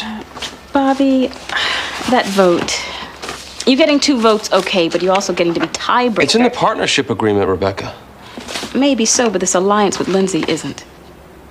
Here we go, Rebecca D. Cricket. Okay. Well, you created that conflict of interest. That's why Lindsay said they shouldn't get involved. So it's clear. But they all Bobby didn't have to open this up to partners. Everybody signed the partnership agreement. It's bullshit to make an assumption that he voted against just to be with Lindsay. Well, I think as she's going to point out in like three seconds, the perception also is relevant, even if that's not exactly what happened. Yeah, well, they were banging before. The perception is prevailing. Well, I think this goes down to don't bang your boss What? You two being a or couple. your I think subordinates. it's great. But it also sets up kind of a power base. Lindsay, That only applies to people who are Bobby Donald, who can bang everyone at any time. she's free to Oh, vote her pull way, those out, and I'll folks. vote mine. Make well, that maybe your the problem ringtone. is a perceived one, but it's still a problem with Eugene as well as Eleanor. And you? Bobby, uh, I'm just telling you because I think you should know what's going on. Okay. Thanks. Um, can I ask you something? I mean, I I, I know you have to Oh, rush God. off, but What's wrong? Is she going to ask him if she looks like a lesbian? Well, if this I mean, um, storyline is as homophobic do as we people all think think it I'm gay? is, there it is. Excuse me? oh, Lucy wondered if I'm a lesbian because of my haircut and and how I dress. I don't know. And you took her seriously. No, Meanwhile, in but, this you know, episode, I, I, I she started looks thinking, you crazy know, I hot. can't remember the last time a guy asked. I object. I mean, sh uh, sh- she is objectively attractive in this outfit. asked me out. Any guy Oh, God, I asked just me out, yewed. and- I mean, I, I may not be beautiful, Keith is, thirsty. but I'm not bad. Am I bad? Rebecca, you are beautiful. Are you kidding me? Oh, Oh, Do I look a butch or something? Rebecca, Well, how come I never get asked out? because you never leave this place, that's why. What you look is a little can we talk homophobic. about this That's what you look like. Forget about it. No. How come you've never kissed me, Bobby? You kissed Lucy. That's true. He's literally kissed everybody except for her and Cameron Hmm. and Eleanor. No, I won't forget. We don't know We'll- what's we'll talk happened with later. Jimmy, Yeah. but We can assume. I do assume. He's gonna go drag? Well, a- anything to reduce the chance of him being recognized. Eugene, I'm willing to go initials and no address and all, but come on, let's face it. The whole idea from our side is publicity. To embarrass Carr, not Jerry. Even so, I mean, are you being realistic about preserving this guy's anonymity? Maybe not. P.S. Hold on. So she just admitted to Eugene that her office is doing this for pub- for publicity, i.e., politics. Her telling the firm all of the shitty politics of her office just got her plan B on the stand like two episodes ago. You'd think she'd maybe be a little more careful with just saying, "Oh yeah, my office is prosecuting this person for political like she's in, she's getting in Ukraine to investigate Biden here and just full on said it to Eugene." You're going up against Helen Gamble? Helen Gamble? Hel- wait, Helen Gamble? Oh no, we're in for it. How long you known him? We played high school ball together. He's a good man. He really is. I'll try to keep it short.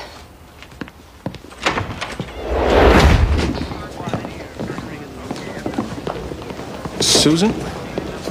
Oh boy. Hey, Eugene. That's gotta be his Susan wife. is the wife. Yeah. I'm sorry. Where is he? Oh no, he's He coming said in he'd be coming drag. in with you. We brought him in the back. Uh, with any luck, we might be able to preserve his real identity. It, it- it might not be smart for you to be in the room. Somebody might connect I'll you to be in the room. I'll stay in the back. Oh, so she's she's up to speed on the situation. Yes. She I knows thought he was what's- like protecting her, but I guess he's protecting his reputation more so. No, cuz he said in the last scene, "I need to talk to my wife." Right. Right. And uh, while we're stopped, Wife who's gonna be in the room where it happens.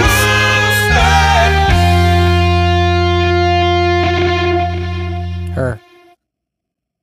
You know, I feel like your your level of effort on the who's that have been ha- you know it, it, it been dropping just a hair, just a hair. You know, it's because and I feel like it's a little bit of the fun was taken out of it. Now that we have to wait till the end, we can't just like play the music whenever, however, and disrupt everything. Look, we still can't. I was motivated by the disruption, Keith. You know what? Do it again. Play it again. Okay, all right. Lady. Woman who's getting dragged into this. Oh no! Come on, pretty good. but I'm chill. But I'm chill. Well, we. oh man, we have really interrupted this scene.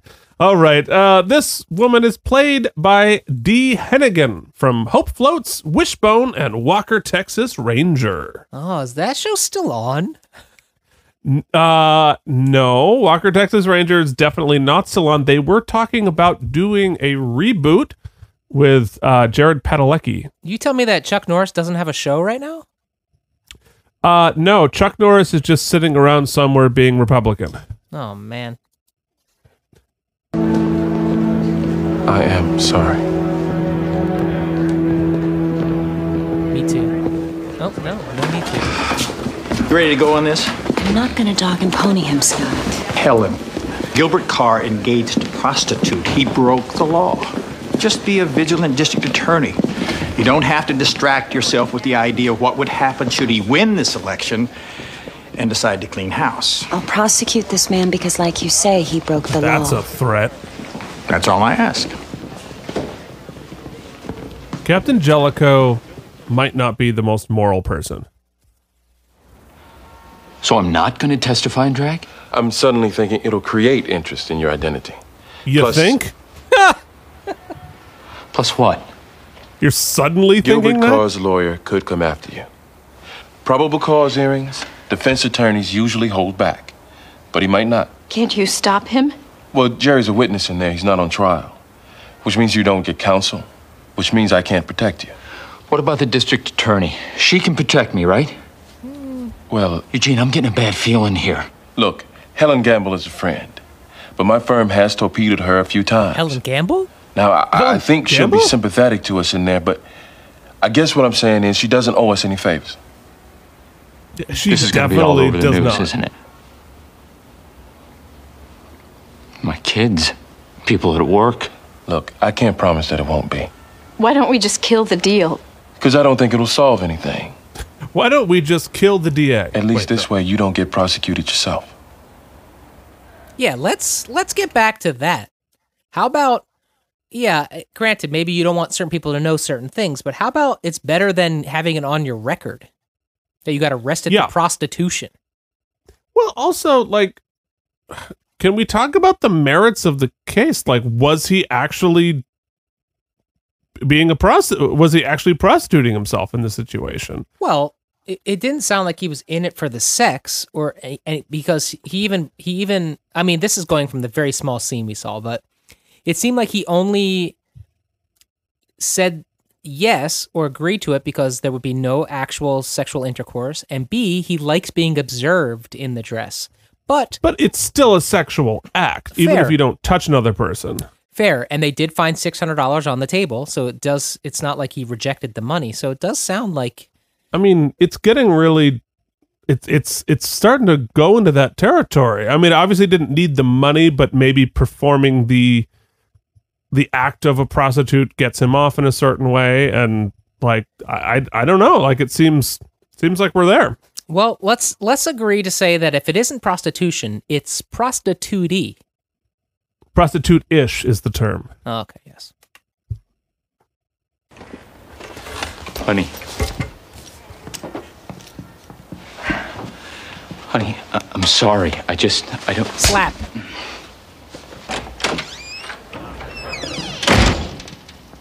Hazard pay. Justified for the cheating. Ugh, Lindsay and Elle are gonna fight some more. For no reason. Oh, they bumped into each Sorry. Right. What's that Excuse supposed me? to I mean? have been. You have been what? Excusing you. You know, maybe we should go into the conference room and discuss a few things. Maybe we should. I can take the minutes. Quiet! other. Lucy. Lucy. Keep everybody else out. Can you do that? Why are you fighting? After you. There's zero reason for them to like. All right, stop right here. Mike and Deglio, Mm-hmm. Mm uh, you have seen every episode of the practice up to this point, hmm. Mm hmm. right? You uh, actually are the co-host of a podcast dedicated to the practice. You have now recorded 86 hours of the practice-related nonsense. That's that's depressing. I think that might just shut the show down right now. everyone is doing the math and realizing we've just stolen almost four days of their lives. So, but here's my question What are they fighting about? I don't know. I, I would say that if in this particular argument, No, but I mean, in general, why, like, what is it that they're mad at each other about? well, I mean, it, she's hooking up with the boss, who Eleanor goes way back with. I could see that being some a source of actual tension, and the fact, but at no point are they talking about that. yeah. Well, I mean, that would be. I mean, in the in the context of the show, let's say you're like, what do you think David E. Kelly wants you to think they're fighting about right now? That's a tough one. I mean, uh, Eleanor's argument should be twofold.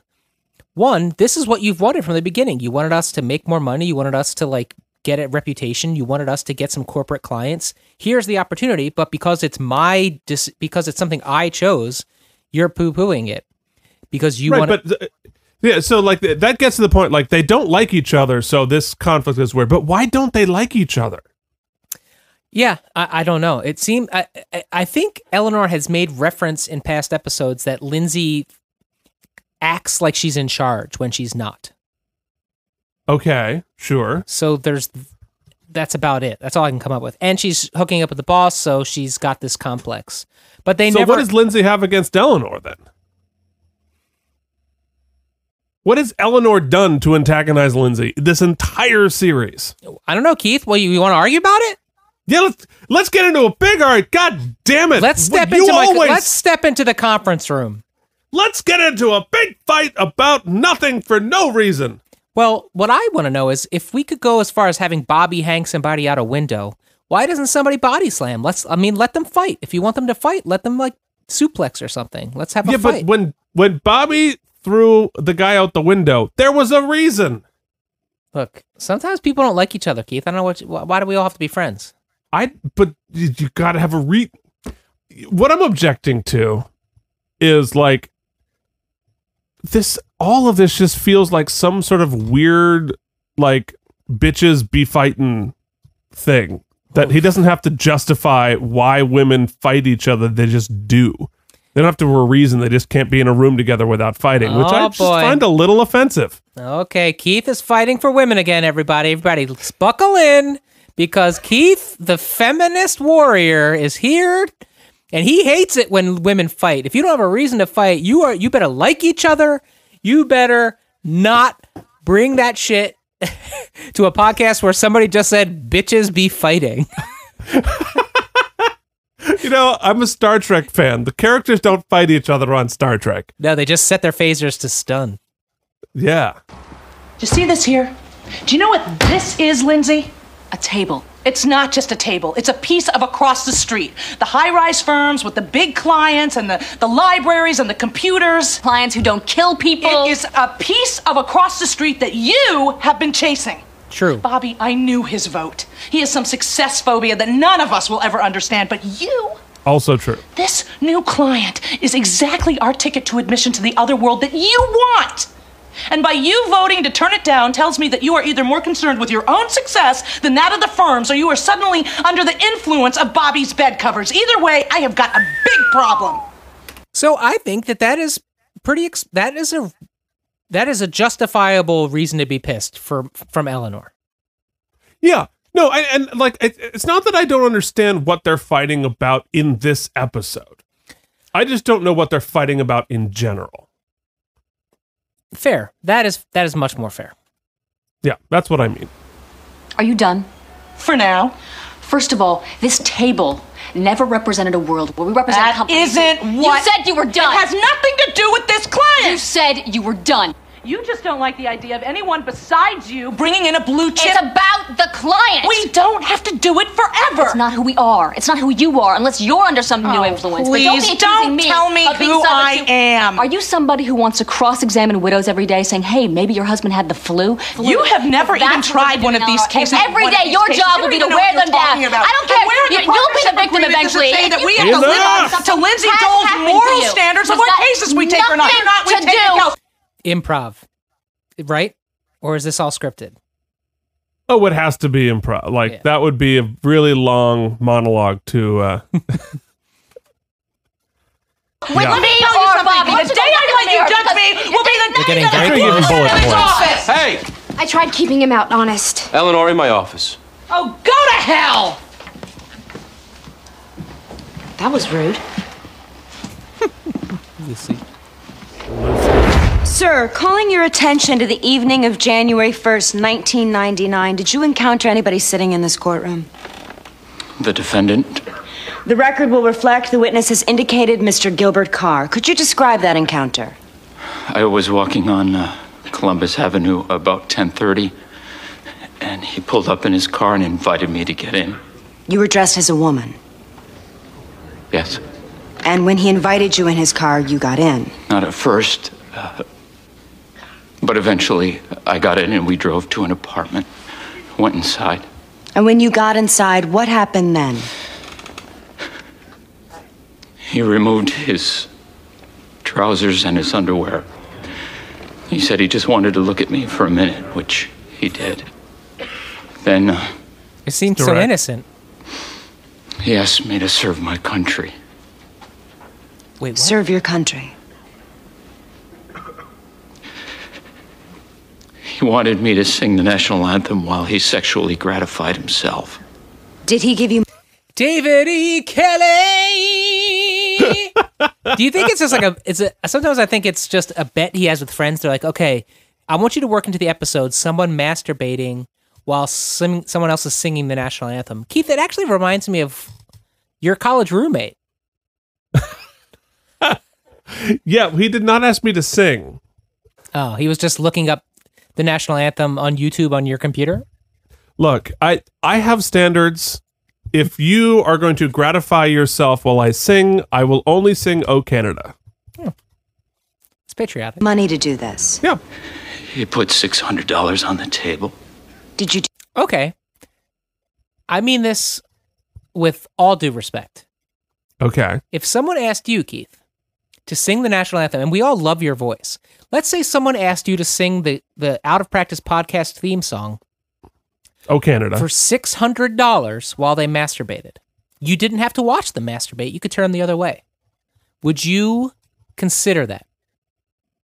Uh, I think that would be a no. I think that would be a hard no, because uh, because that would be I would consider that participating in a two-person sexual act, and I think that would be that would be cheating on uh, my wife.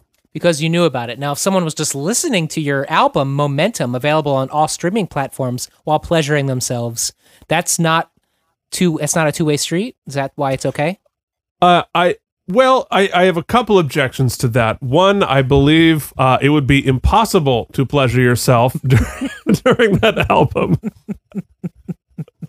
As I have proven my entire life, my musical career is like an anti-sex ray. so, not possible. But uh, if i- if you happen to have that proclivity and I'm not involved, go to fucking town. But please download it, buy it from iTunes or Amazon, uh, so I get some royalties on it because uh, that would be really uh, that'd be useful. But yes, if i i- the the the part I object to, a six hundred dollars would not be enough for me to do that, even if To my sing wife the were on national board. anthem Well, someone gratified themselves through a door. Yeah, through a door. That's just creepy and weird. Six thousand. Let's talk. Oh, now, Momentum now available on all streaming services. The most sexually uninspiring album of the year. Do what he asked. You will not have sex to it. And while you sang, did he in fact sexually grab? oh my god, she's gonna hate me for telling this story, but I have to do say, I do have to say, when I was first courting my wife, hold on, I'm, I'm deciding whether. yes, I do. I will tell this story. When I was courting my wife, She doesn't listen this far into the episode, Never. does she? I was courting my wife. We were uh, uh, making out. one Oh, can't time, wait. Um, to an out to a, a playlist that the embarrassing part was that the playlist was called "Indie Makeout." Was the name of the, was the name of the playlist? It was called Boner Jam. anyway, we were like, you know, s- uh, things were happening, and we're like, you know, w- we're we're doing a little uh, Louis C.K. and and uh, wait, what? Why would I say that? Wait, so she was a a poor comedian just trying to make it in this business, and you were assaulting her with your Irish dick. no. Anyway, so we're making out, and uh, Josh Groban comes on, and I find Josh Groban. You mean Josh Gropan? Yeah, I find Josh Groban, while very talented, I just don't find his voice. I, I don't know. It's like an anti. I don't find. I don't like it. I don't like Josh Groban's voice. I know it's wonderful. For some reason, it just strikes me cold. To the point where I had to stop making out with this girl that I was like into, get up and go change the music just so that I didn't have to make out to Josh Groban. So, what I'm saying is that you could be the new Josh Groban in my romantic life, Keith. there's just so much to unpack. We don't have time. You're right. You're Ratify himself? Yes. Sir, could you step out and show us how you were standing while you sang? Objection. I apologize, Your Honor, but I'm sure Mr. Cavern will try to convince us that his client simply hired Mr. Green to do a musical number. Step out, Mr. Green. Uh, this is where you object, Eugene. If I'm Gilbert Carr, where were you standing? Oh, he's not allowed to.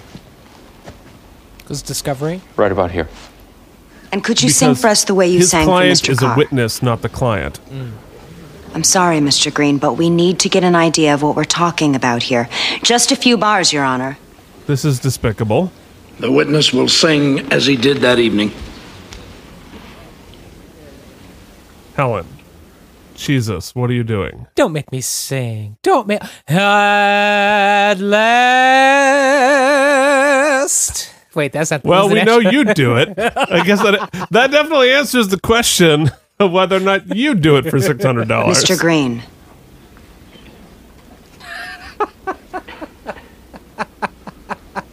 Oh, say, can you see? By the dawn's Oh, early light. Objection. I'm this man's lawyer. I object to this. This man is not represented by counsel for the purpose of this hearing. He is now. He cut a deal with the state, and I will advise him right now to withdraw It's a little late. I'm still doing it, Helen. All right. I'm going to sustain Mr. Young's objection. This isn't And you should necessary. never have. Mr. You Young, allowed please sit it. down. Yeah, right. Mr. Young, That judge take just said a go seat. do it. That was despicable by Helen.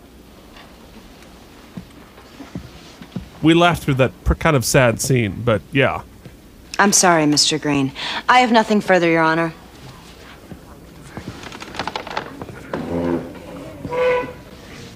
Did you ever touch my client? No. My client ever touch you? No.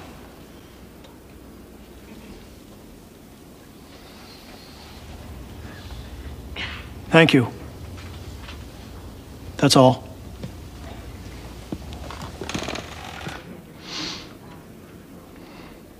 So specific, he made it sing the national anthem. Yeah, well, that that is a proclivity I think David E. Kelly hell might was have that? invented. I had to pay. You know what that reminds me of? Sorry to, I know it's a very serious matter, but it reminds me of this. Tell me if you can place this scene. Hmm.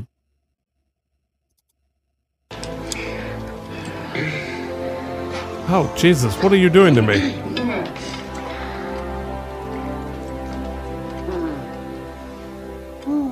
Wait for it. I pledge allegiance to the flag of the United States of America and to the republic for which it stands. One nation Under God, indivisible, with liberty and justice for all. It's the scene from Lampoon's Christmas Vacation where they ask her to say grace. The grandma to sing grace. Oh. I don't know why it made me think of that. picture you, Paint Jim. a picture. That was more than painting any damn picture. Hey. You made him sing the national anthem in front of a room full of I people. buried his name and his address. I stayed away from anything personal. That was personal. What was? You stood him up there to get laughed at. Now, whether anybody ever finds out who he is or not, he has to live with what just happened in that room there. And don't tell me it didn't feel personal. Eugene, I did what I had to do. What I told you. Oh, yeah, you were just following orders, Helen. Good for you. I Oh, mean, you're a Oh, come real on, you team plan player. B'd everybody in Boston. Get out before I call security. He's still right in this instance. Yeah, but she held up her end of the bargain. She held his name back. She did everything she could. She was between, she was in a pickle. A pickle. But she humiliated that guy for politics. You ever been in a pickle, Keith? Truth is, right now, I'm kind of glad not, to like be that, a I partner. haven't. I know what you mean. Ever since. What? We were just Nothing. About what? Stock market. Oh boy.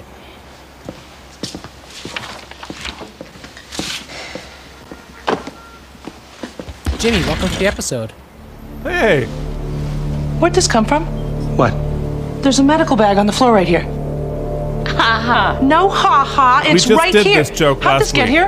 I don't know. We didn't get any deliveries. Come on. This is a joke. Who did this? It's not even his bag. Yeah, well, it's close enough.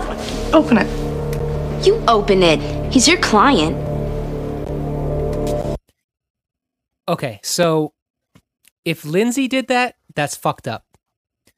If it's just a gag for us, the audience, you're right. That's stupid because we did it last week.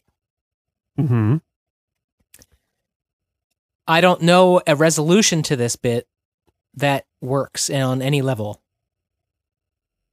Prove me wrong. Unless there's David. an actual head in there, that'd be fun. He couldn't have got another date so fast. Oh, bad joke. Funny. Eleanor, open it. The dramatic underscoring does not fit.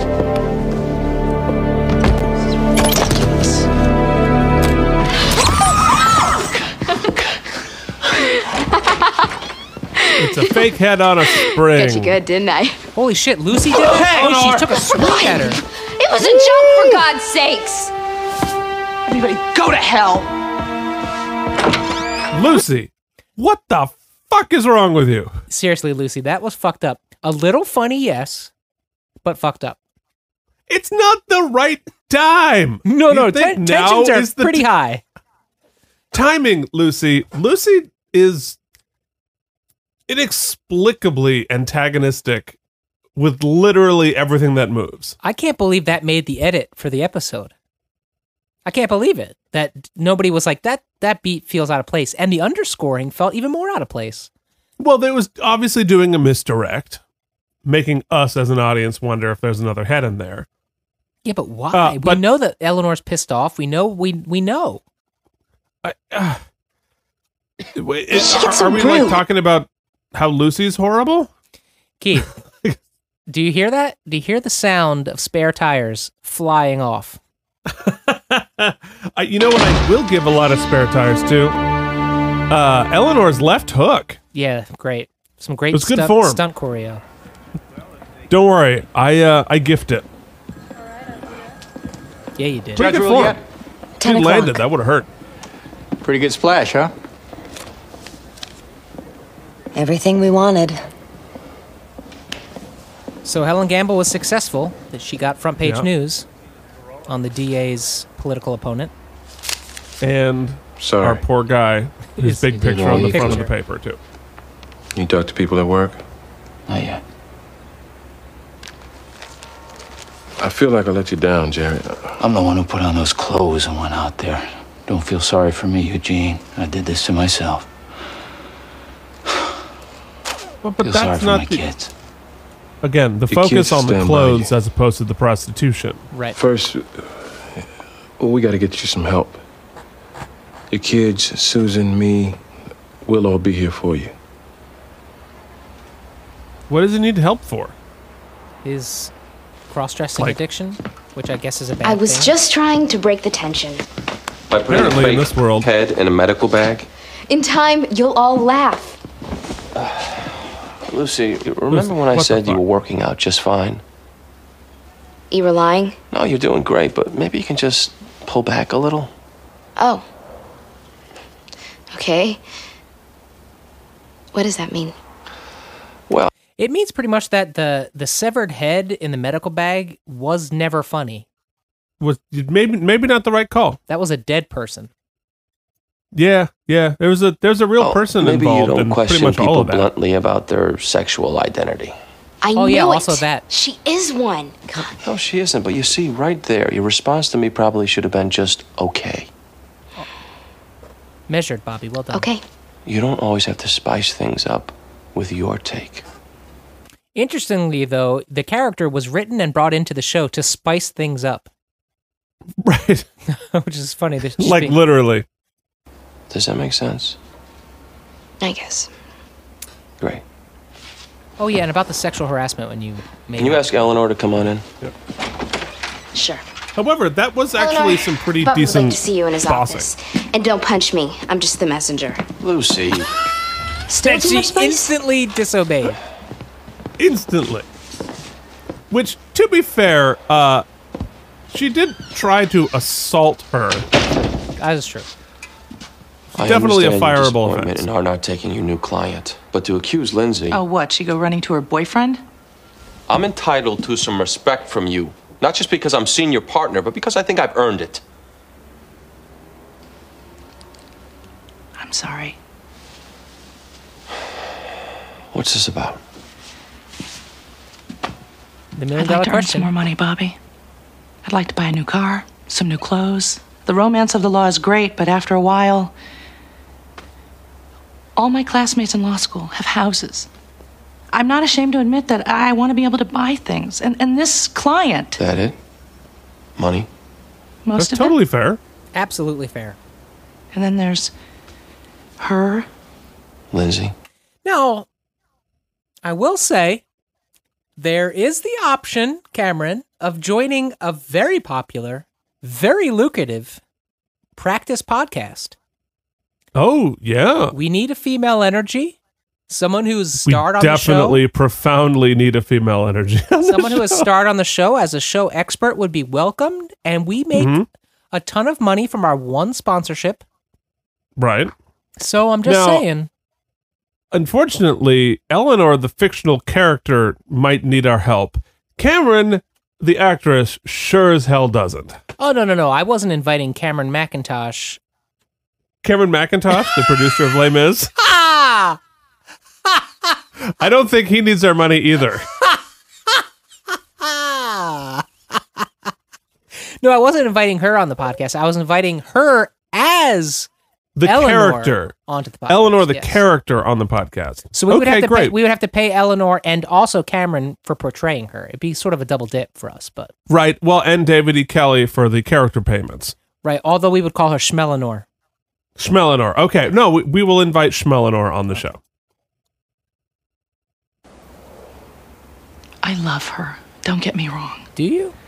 But this whole office expansion, everything, it was paid for mostly with her business. I, she's better than me. I know. Eleanor. Mm. She's not better than you. All the big clients that come through these doors come in asking for you or her, not. This one came in asking for me, and it felt good. And now that you and she, and I am happy for that, for both of you. But this idea that she's the chosen child, it just.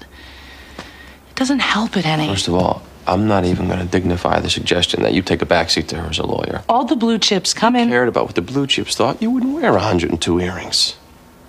Second, even if there were some legitimacy to all these feelings, you're wrong to punish Lindsay because you know she's not imposing anything on you. You know that, Eleanor. See, that scene is what I want to see from these characters. Smart, reasonable people passionately making reasonable points. Very hu- Like, it's- it's human like- points. Yeah, it's like this character is being s- so unevenly written in this show. That character who just had that conversation wouldn't be taking a swing at somebody in the office and wouldn't be in a weird fight for no reason. Well, I mean, she can be both measured and volatile. I mean, you can be both those things. You can if it's justified. But the, the volatile part hasn't been justified. Yeah, I, I, I guess it, it's a little ham-fisted for sure. But I do like, I mean, to get past that that criticism, which is absolutely apt. What I do like is that that is consistent. What what just happened is very consistent with from the very beginning. You know, she's felt unwanted both sexually and now professionally, and you know to see Lindsay getting everything she wants, getting the blue chip clients, getting the guy, getting X Y Z. I Totally. think that that's you know we could we could laugh that off as catty and oh look she's just No, no, no. That that I think makes perfect sense. Yes, right. I'm saying we could, you could. It Yeah. could be played in a way that it seems very catty and very girly fight. But when you have scenes like that between Bobby and Eleanor, it seems completely human, completely something we can all relate with. Absolutely. Yeah, no, I'm I love that scene. Really, we're just vaguely saying that David E. Kelly is writing her inconsistently. That's the truth. That's what I'm saying. See New that- e-, B-roll. You see that everybody, Keith and I can also have measured grown-up conversations. It's not all fart jokes and musical cues. You can have a measured conversation. Ah, B roll. All right. And now, after that measured argument, let's have a man in a sequence sequence dress singing the national anthem in a courtroom. Yeah.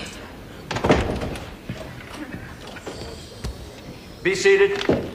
Judge played by Herb Mitchell. We saw him. As there is in no part one. allegation of any sexual contact, nor any evidence of money actually changing hands, I find the Commonwealth has failed to demonstrate probable cause for the arrest of Mr. Carr.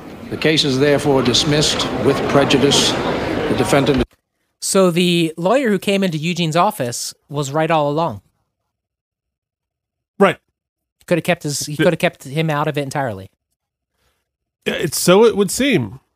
Also, thank you, Free to Herb go. Mitchell, for the Adjourn. first decent Boston accent on the entire show.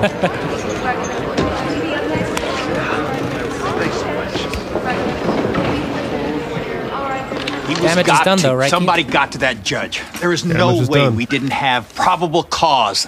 This is politics. Imagine that. Well, Helen. It's still in the newspaper. We have to prosecute the other guy now. Green. We already gave him immunity. Conditioned on our getting probable cause on Carr. We didn't get it. I think we've put Jerry Green through quite enough. We didn't get PC. You only want to prosecute Green to keep flaming this story. The man Yeah. committed an act wasn't he of doing any of this? prostitution. Look, if we didn't get probable cause on Carr, we're not going to get it on Green. Different judge, we will. I won't do it. Helen. I said I won't do it. Hey, look at And you, you Helen. won't get any other district attorney to do it either. Little late. and if you do, But yes, good. I'll go to the press with the truth about your political motives. Hey, that's a step down from "I'll have people murdered." That's true. Don't but threaten this me, statement Helen. should have been the first thing she I will said. threaten you. I am Before any threatening you. of this. We just destroyed a man in that courtroom. There's only so much politics I can stomach. If it costs me my job, fine. That I I'll can go live work for my ex-boyfriend Here. and my roommate. You got your headline. now go get a conscience. Damn, boss. I mean, yes, I love the fact that she learned something. I love the fact that she handled this better. But like that righteous indignation, I stopped doing the horrible thing, so now I can lecture you. Like, it turns out Eugene was listening outside the door the whole time. He was, he was indeed. Oh, I got a really That's the exciting last scene thing for I you, need Mike. is for you to stick up for me. I wasn't sticking up for You you. told to lay off me. What's that? I can fight my own battles. I was talking to her as senior partner, which I still am. So Bobby and Lindsay are nudie nudie pants, brushing their teeth. Who's Guys, we have a shirtless Bobby. Mike explodes. Whose apartment are they at though? Do we know? I would, God, I would certainly hope it's Bobby's because that'd be uh, awkward. Damn, that doesn't change anything just You're because not I'm. senior partner Stop. here, Bobby. Well, let's put our clothes back on. We'll drive over to the office and we'll have the conversation there.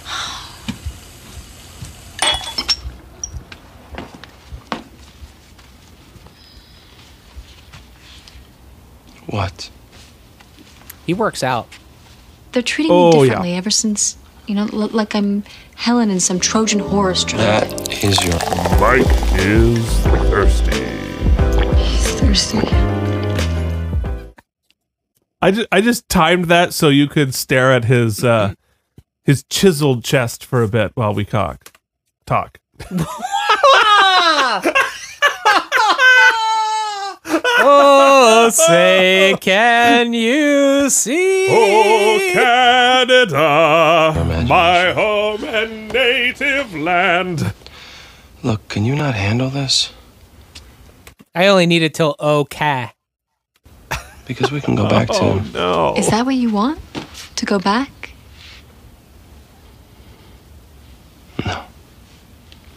No. It's causing a lot of. I mean, if you really want to go back, He doesn't want to go back. I'll understand. I will. Keith, there have been no fans in this episode. That's true. Well, there's one on the on Jimmy's desk. New Year's but resolution We only was- saw the corner. Why do I know that? Move ahead. And everybody certainly thinks that was mine, don't they? You care what they think? Yes. But you care more about what I think, right? I'm not going anywhere. I'd rather rather fire you. until the last season, and then I have to go. You can't just fire me. I'm a partner. Yeah, you are. Yeah, you are. No, you are. I like this romance, Keith. Oh yeah. Oh, gross. Mike is thirsty. That sound was me vomiting in my cup. Oh, Snogging. Wow. better put on that uh, that mixtape, the Josh Groban mixtape. Oh, Josh Groban Ooh. Huh? Final tag: Helen is at a door. Because we have to go to people's houses. We everyone just show up at people's houses. Hi. There's a little boy. Is your father home? Yeah? Can I come in for a second? No, you can't come in. Why would you come to my house? You just despicably maybe l- do a literal song and dance in court. And why is this guy's house, the front entrance to this guy's house, the same as uh, Egon's house Everybody's house. and the other guy and the other lady's house? That They just have one house set on the back lot. Just put another knocker on it. Nobody will notice. I don't think so. Okay. I came to apologize, and uh, under the circumstances, I- how we should count how many scenes have we had where the lawyer shows up at somebody's house to apologize and the person says no and then they walk away in sad underscoring. Yeah, well, or th- they talk on the stoop because they didn't build the uh, the set into the house. Yeah, if you Just open have up an that door entryway. any wider, it's craft services and a couple of B- PAs. I'd go for some I craft can services. imagine how Mm-hmm. hollow that must sound. What you I feel did in like a that bagel room sandwich right now. Doesn't that Mm. was sound good? illegal. That sounds great. But what I did in that bigger room was unconscionable. You've had people killed before. I also Yeah, know but what she's distinguishes our actions, and mine was more a product of free will. Oh, see, the apology was going so well there for a second. And then she implies that he couldn't help there's- himself? there- y- yeah, because he has a a a different different like sexual drive. He has no free will. So like if you're gay, you can't control yourself. Should we just should we just rewind back to Bobby and Lindsay making out? I know what you're gonna do when we're done, but I won't be there. I believe you. Oh, I'll be listening to your album though, Keith. That'll stop it. Good night, Miss Campbell. Meanwhile, Laura Flynn Boyle's giving us full tears, full tears. Yeah, she's gi- giving a great performance here, and we're this entire episode. We've just been idiots over good performances. We're gonna lose a star. We definitely did not earn five stars today. We did not know. But did the episode earn five spare tires? Ah, that's the question.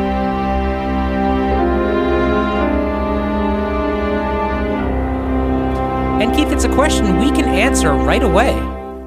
Right away, because. Ladies and gentlemen, the Out of Practice podcast, in unofficial, unsolicited, unfactual association with David E. Kelly Productions, proudly present. Oopsie. The Oopsies! Celebrating excellence in acting good, lawyering good, guesting good, and being Tom Brady. Not to mention, this is where we rate the episode and stuff. Now, here are your hosts, Keith and Mike. What the hell are the oopsies? Well, I'll tell you, Jackie. There are fake awards, and our uh, fake awards always start with.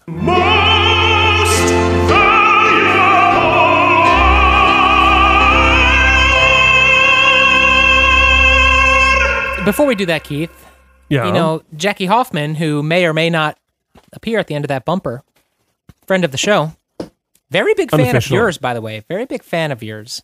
Well, I'm I'm pretty I, I don't know. I, I got nothing to say. I'm, I, I exist. Uh, she did some stand up sets in San Francisco last week and brought us, my wife and I, back a souvenir. Oh, yeah? Would you like to see the souvenir? And maybe you could I describe it would. to our listeners. I would, yes. It appears. T- oh, it is a waving kitty doll. That's that's very sweet and related to what? How? No idea. Jim was like, Isn't it hilarious? I was like, Yes. I, it, wait, there must be some sort of inside joke we're not aware of. Yes. Way, way, Or- way inside. Or, or Jackie could just be doing something entirely as a non sequitur, and that's hilarious too. Now, Eleanor brought a two million dollar, multi-million dollar client to the firm, so that would, in many ways, put her up for the most valuable w- lawyer award. Unfortunately, the motion it was got voted down. rejected. Yes. Uh, Eugene's client was not prosecuted, and yet his life was thrown upside down. Right. In in the consequences probably much larger than a standard like first offense prostitution case. So I'm going to pitch two possible nominees, and I'm going to let you Okay. work out who's going to get our winner. Okay. Okay. So I think that number one, th- you brought up a very, very important point some weeks back that it's not best lawyer, it's most valuable lawyer. Right. And in this case,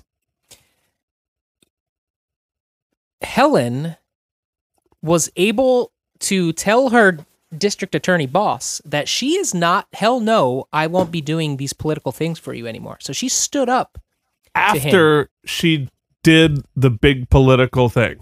She did. After she he got the guy in the papers and uh, it, it was it, it's a little bit like uh not colluding the second time.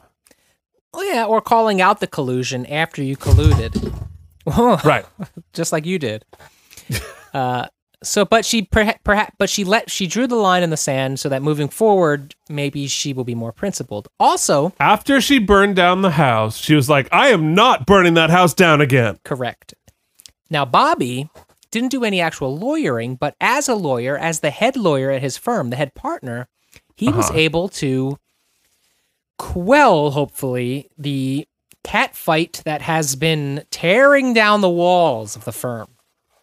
by yeah. being measured, by being very bossy, by being so goddamn dreamy. And then lastly, that's all I got. I've got Bobby and and and Helen, who actually were pretty actively terrible in the episode in many ways. So Yeah, well, Bobby didn't do any lawyering. He was a lawyer, and he did he did good bossing. yeah, but he But was it wasn't bossy- but he legal was bossing. a Lawyer, he was the boss lawyer. Ah, Boy, this is a tough one. We do it's not tough because have. nobody really there wasn't a lot of great litigation that took place.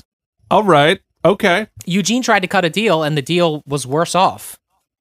Yeah, he blew it. Okay.